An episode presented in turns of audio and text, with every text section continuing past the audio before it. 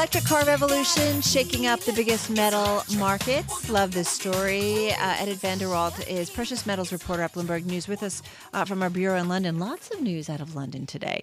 Uh, tell us a little bit about Eddie. What's going on here? Hi, Carol. Yeah, it's uh, it, it, was a, it was an awfully uh, a, a, lot of fun working on this story. I don't mind telling you. Um, there's a, there's there's a lot happening. Um, you know, the, the, the, when I when I speak to to analysts uh, about about what's happening in the in, in the electric car market, um, they get really excited about what this could mean for commodities in general.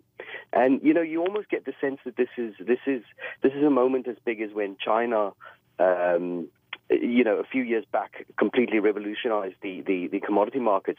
Um, people are talking about a shake-up, about a change in what we you know, deem valuable today and in what we'll deem valuable tomorrow. On the one hand, you've got commodities like oil, which uh, which which are, you know are integral to, to the world economy today, um, and people are saying, look, these things might not be that important in the future. But now, what we looked at in particular was the metals markets.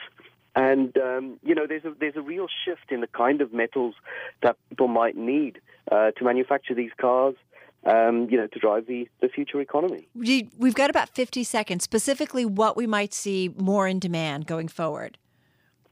Sure. So what we, people will need more, probably copper, because you know, which is a, which is a good conductor and is used a lot in, inside of the electric cars.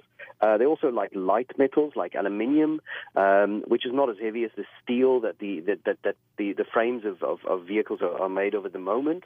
Um, and then things like precious metals like platinum um, that they they'll use less of because platinum is used to exhaust fumes of cars at the moment, uh, and, and, and it may just not be in as high demand in, in the future. Right, and we're already seeing some of these, uh, as you do so well in your story. I'm going to put it out on Twitter at Carol Massar, uh, various me- uh, components, if you will, of the metals market uh, moving up this year.